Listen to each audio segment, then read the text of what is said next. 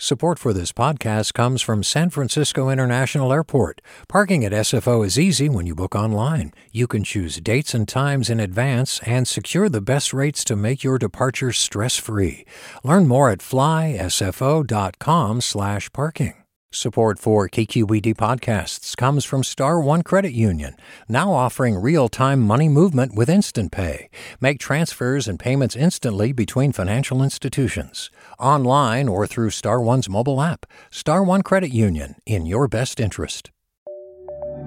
From KQED.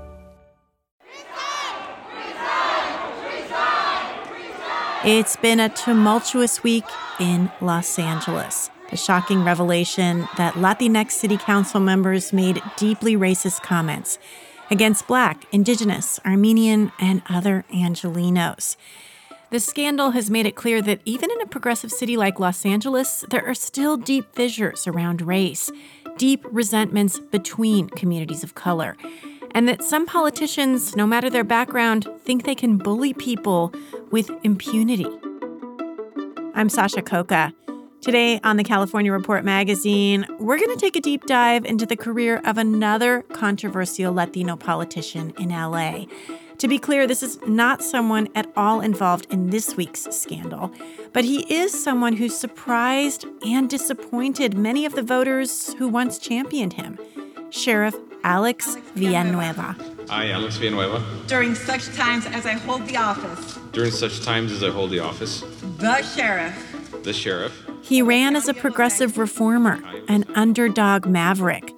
Now he's up for reelection, and this time some of the people who propelled him to power want to boot him from office. Politicians are famous for not actually doing what they say they'll do. So you never really know until they sit in the chair what kind of person they're going to be.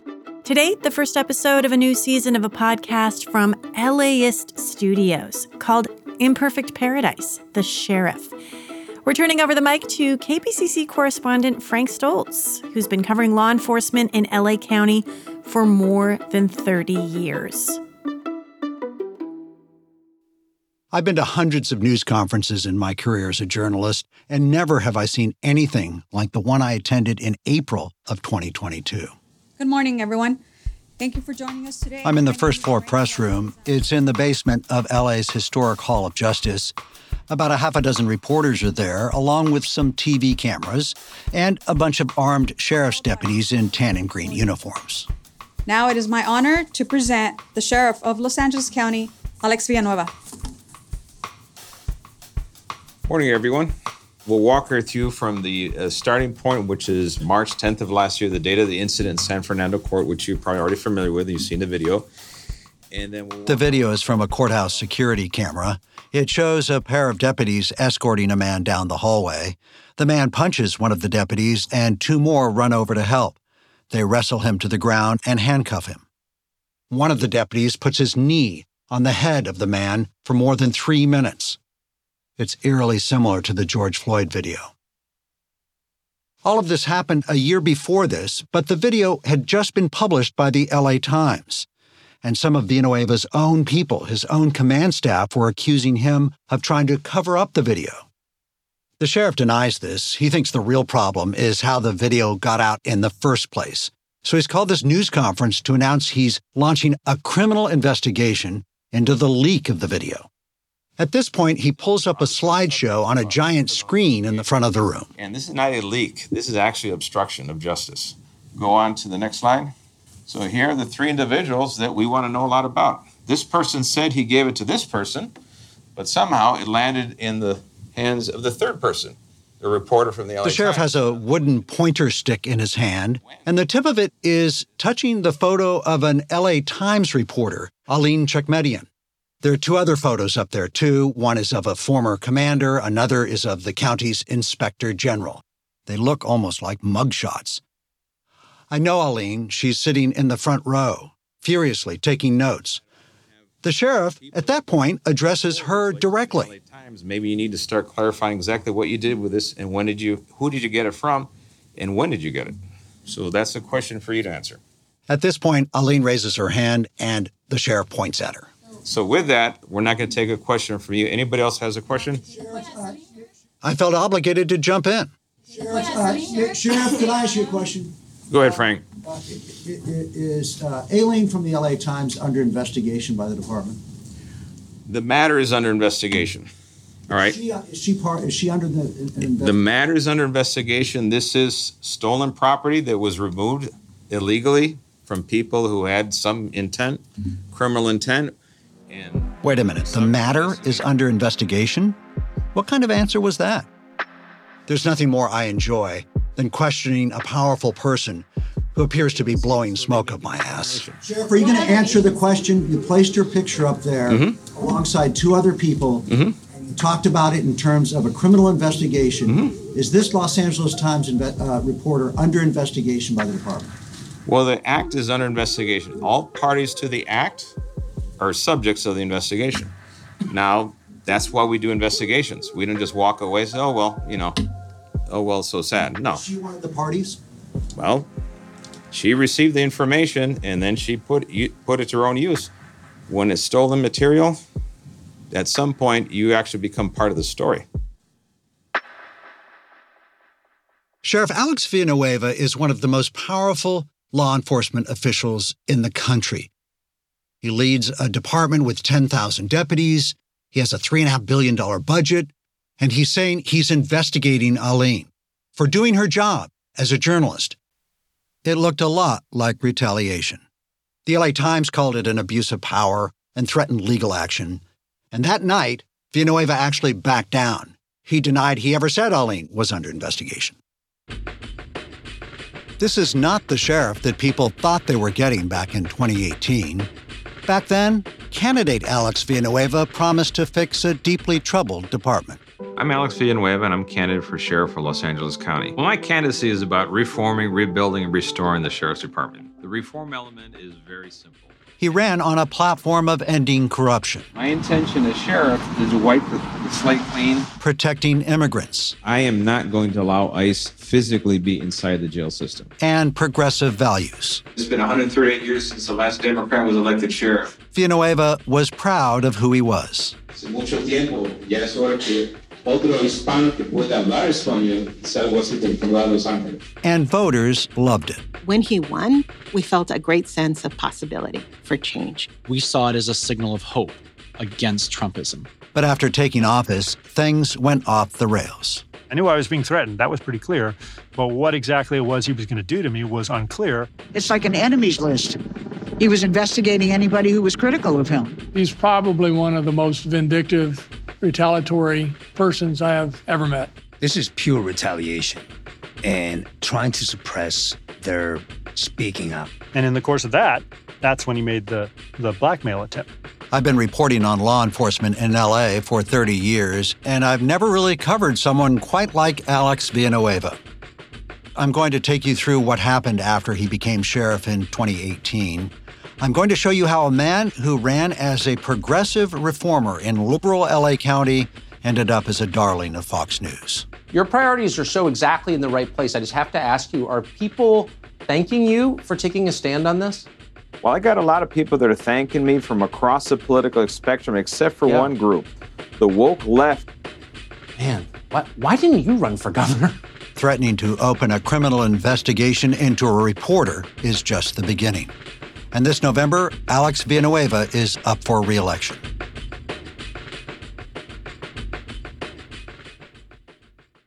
I put these things on, or Uh, if you want to, I mean, you don't have to. I, I, Alex Villanueva and I are sitting in a studio at KPCC in Pasadena. It's late July. For more than two months, the sheriff has been putting off my request for an interview.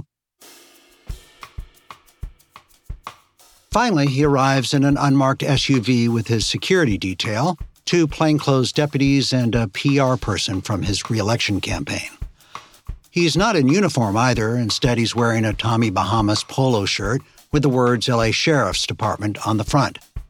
He walks with a limp, he's got a bad knee, and seems relaxed as he sits down for an interview. I appreciate you coming in. no, no problem. I wanted to talk to Alex Villanueva to learn what he was like as a kid, to understand why he thought the sheriff's department needed to be reformed, and why he thought he was the man to do it. I also want to give him a chance to respond to criticism. Villanueva is 59 years old. He was born in Chicago to a Polish American mother. He spent his early years in Rochester, New York, before moving in the fourth grade to Puerto Rico, where his father was born. I was nine years old. Couldn't I couldn't count to five in Spanish. Did you feel out of place in, in Puerto Rico? Were you, did, was it hard for you? No, they're very receptive folks, real hospitable to, to foreigners. And other than them being teased by being a gringo, because, you know, light skin, blue eyes, and on an island where people, there are people just like me that are Puerto Rican, but most tend to be a little more darker skin. Villanueva loved reading as a kid. His favorite book was Don Quixote. The very first sentence, you always know it. En un lugar de la Mancha de cuyo nombre no quiero acordarles, había un hidalguísimo señor. That's not totally right, but he did nail the first half of the sentence. And then the concept of tilting at windmills, quixotic, that phrase is in part of our lingo now. I guess you tilt at windmills a little bit, right? And I knock them down. After high school, Villanueva joined the Air Force and ended up stationed in Southern California. He signed up for the LA County Sheriff's Department a few years later, in 1986, because it paid well and he had a new baby to support. The Sheriff's Department is actually much bigger than the better known LAPD. The LAPD patrols the city of LA exclusively, but the LA Sheriff's Department covers far flung areas of the county from East LA to the high desert. It also patrols 42 individual cities, including Compton and Malibu. The biggest difference the sheriff runs the county's massive jail system. But you know, over the years, the LAPD has gotten a lot more attention from journalists and the public. That's partially because one of the biggest police violence scandals of the 20th century happened at the LAPD. As soon as it hit the airwaves, it created a firestorm. Video recorded by a man named George Holliday from the balcony of his apartment in Lakeview Terrace.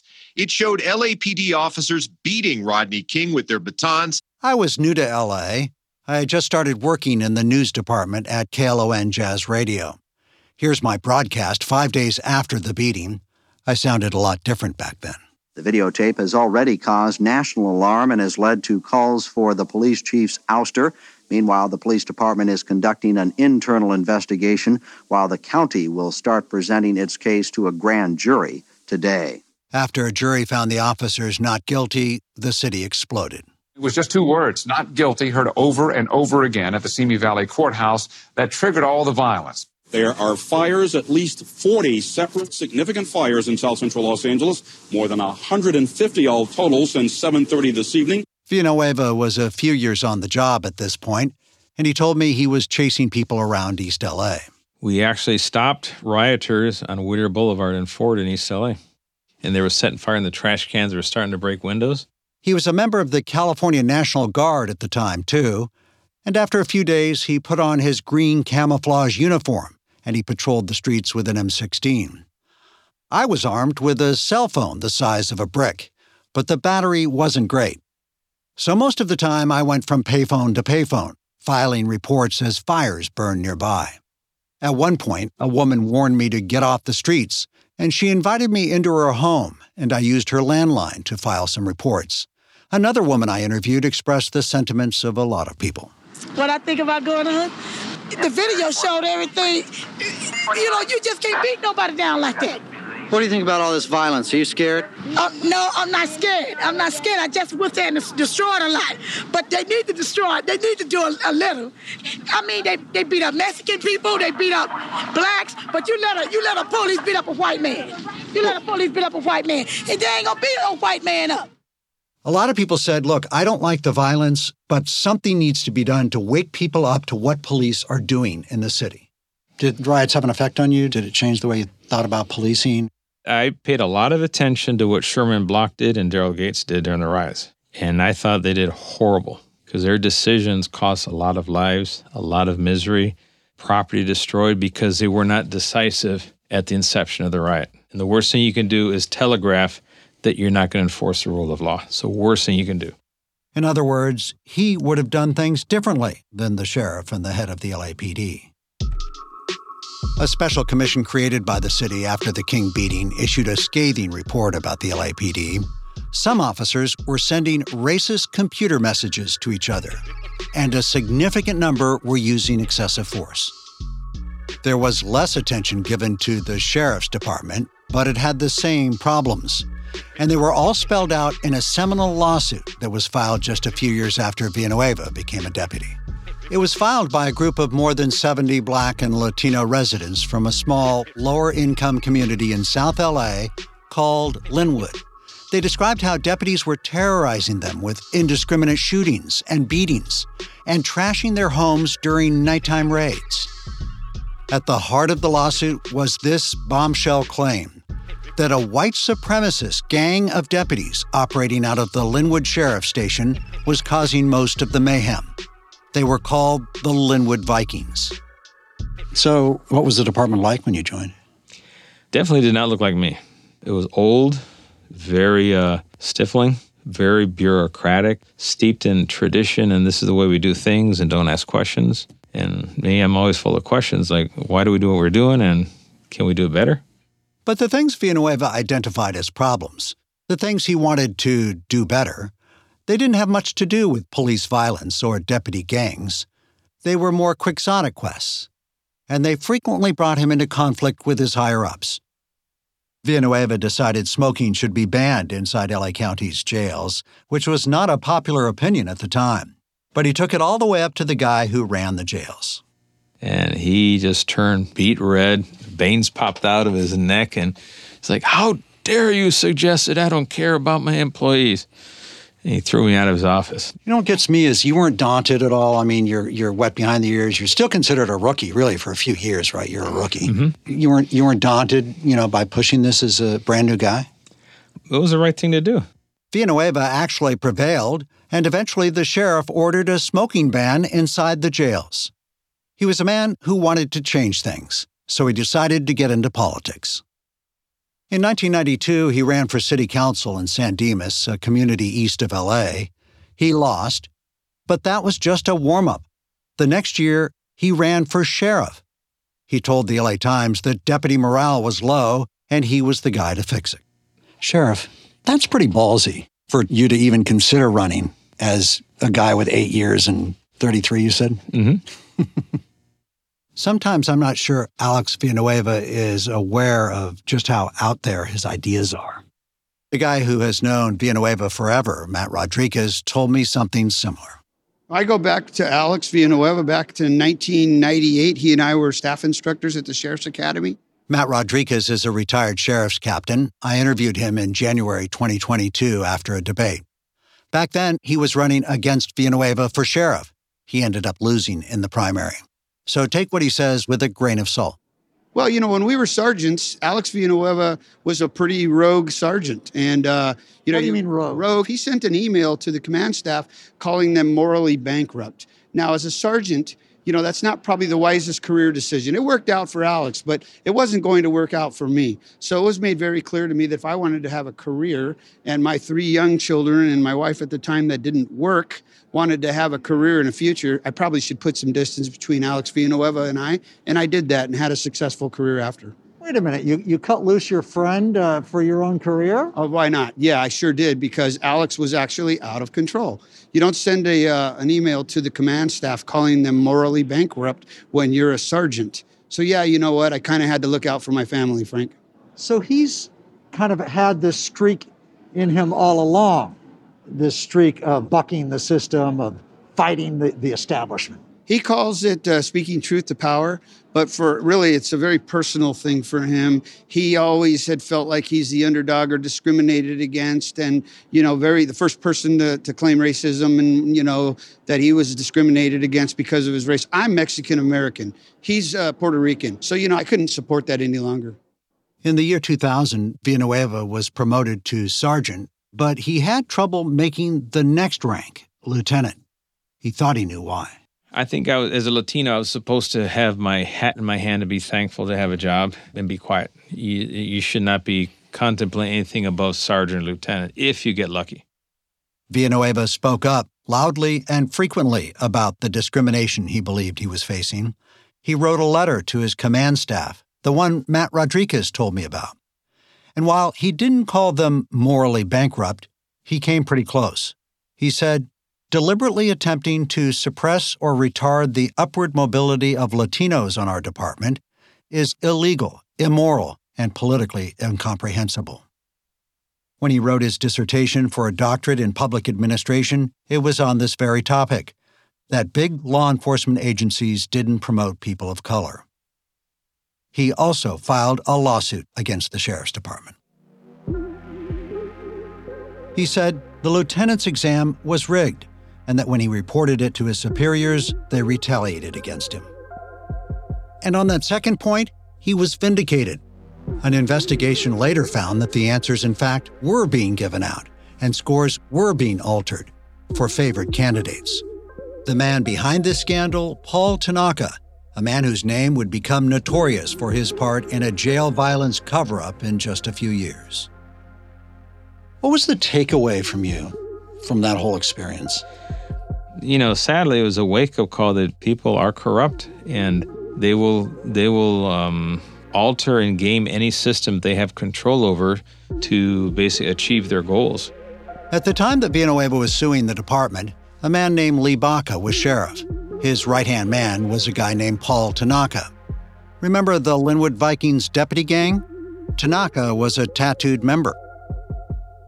So Villanueva told me Tanaka was the one keeping him down, preventing him from advancing, because it was Tanaka who was rigging the lieutenant's exam. He wanted to run the entire department, have every single person loyal to him. So he was promoting people that were shy of being brain dead. They had a, a an ethical dilemma. They had a bad uh, internal affairs case where they should have been fired, or maybe got fired, got their job back. They always had something where, because the department brought them back in the fold, they had to be loyal to the decision maker that brought them back. In this case, it was always Paul Tanaka, and that would rear its ugly head later on down the history of the department. Around 2005 or so, when Tanaka started overseeing the jails, the ACLU started hearing terrible stories from inside. Here's a recording from inside the jail. It's video the LA County Sheriff's Department did not want you to see. Inmates screaming, dragged, bleeding, and unconscious from their cells in 2008. Good evening, I'm Mark Brown. Deputies would create what they call extraction teams, and they would don metal helmets and football pads to drag people out of their cells. Much of the violence was carried out by these two deputy gangs. They were the 2,000 boys and the 3,000 boys, and they wore matching tattoos. The numbers referred to the floors they walked inside Men's Central Jail.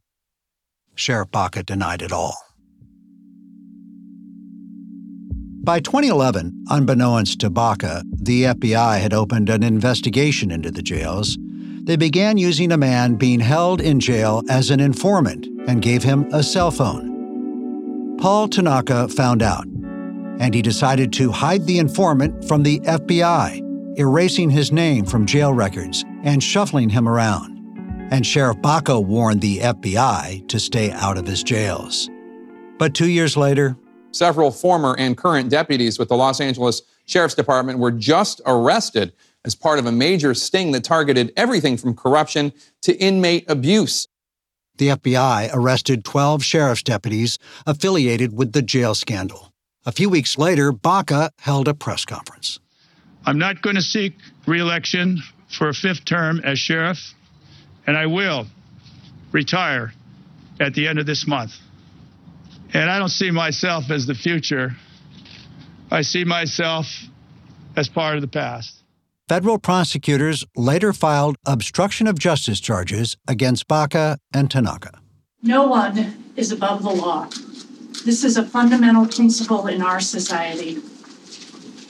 And when it is violated, it's the job of the Department of Justice to step in and hold individuals accountable. And that is why we are here today. Both Baca and Tanaka went to prison. This was a department in a leadership crisis, where gangs of deputies were brutally beating people in jail, and where you got ahead not based on merit, but on a corrupt system of loyalty. And so it was no surprise that in 2014, voters elected an outsider, the former Long Beach Police Chief Jim McDonnell, as their next sheriff. We are all at a defining and historic moment for our sheriff's department. Working together, we can move beyond past problems, rebuild the fractured relationship with our community, and usher in a new era for this great department. McDonnell promised to clean up the department. He instituted a harsher system of discipline and modeled it in part on the LAPD, where he'd spent more than three decades. It was a shock to the rank and file, who didn't like the idea of an outsider in the first place. Deputies came to loathe McDonnell. So did Lieutenant Alex Villanueva, which I found surprising given how Villanueva had been affected personally by the corruption under Baca and Tanaka. Why wouldn't he support a guy who said he was here to clean it up? I had no love for McDonnell. I had three times I had written to him, his chief of staff, that I wanted to interview for three positions, captain rank positions that I knew I was competitive, if not the most competitive for the job. And all three, they politely told me to basically pound sand. I couldn't even interview for the job. Talking to Villanueva, it seemed like his advancement and the reform of the department were inextricably tied together. At first, he couldn't get promoted under Baca and Tanaka.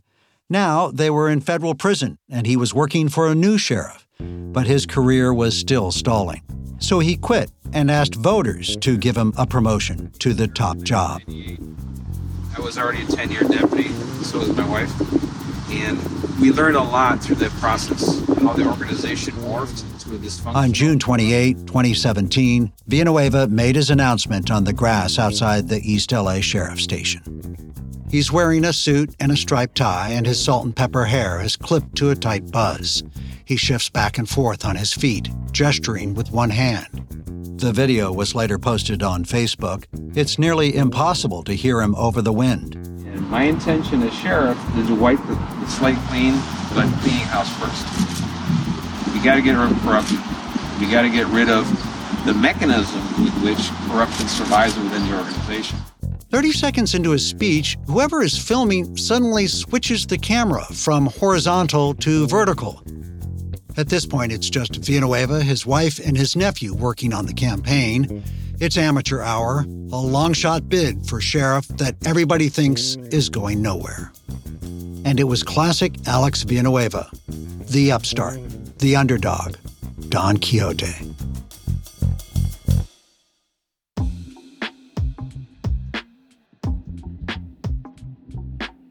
You can hear more of Frank Stoltze hosting the newest season of Imperfect Paradise, The Sheriff, wherever you get your podcasts. It's a production of LAist Studios. Emily Guerin is the senior producer, Marina Peña the producer, with associate producer Francisco Aviles Pino. Editing by Meg Kramer and Paul Glickman, fact checking by Caitlin Antonios, sound design and scoring by E. Scott Kelly and Marina Peña. Original music by Jay Valle. Bruno Lopez Vega is the podcast intern.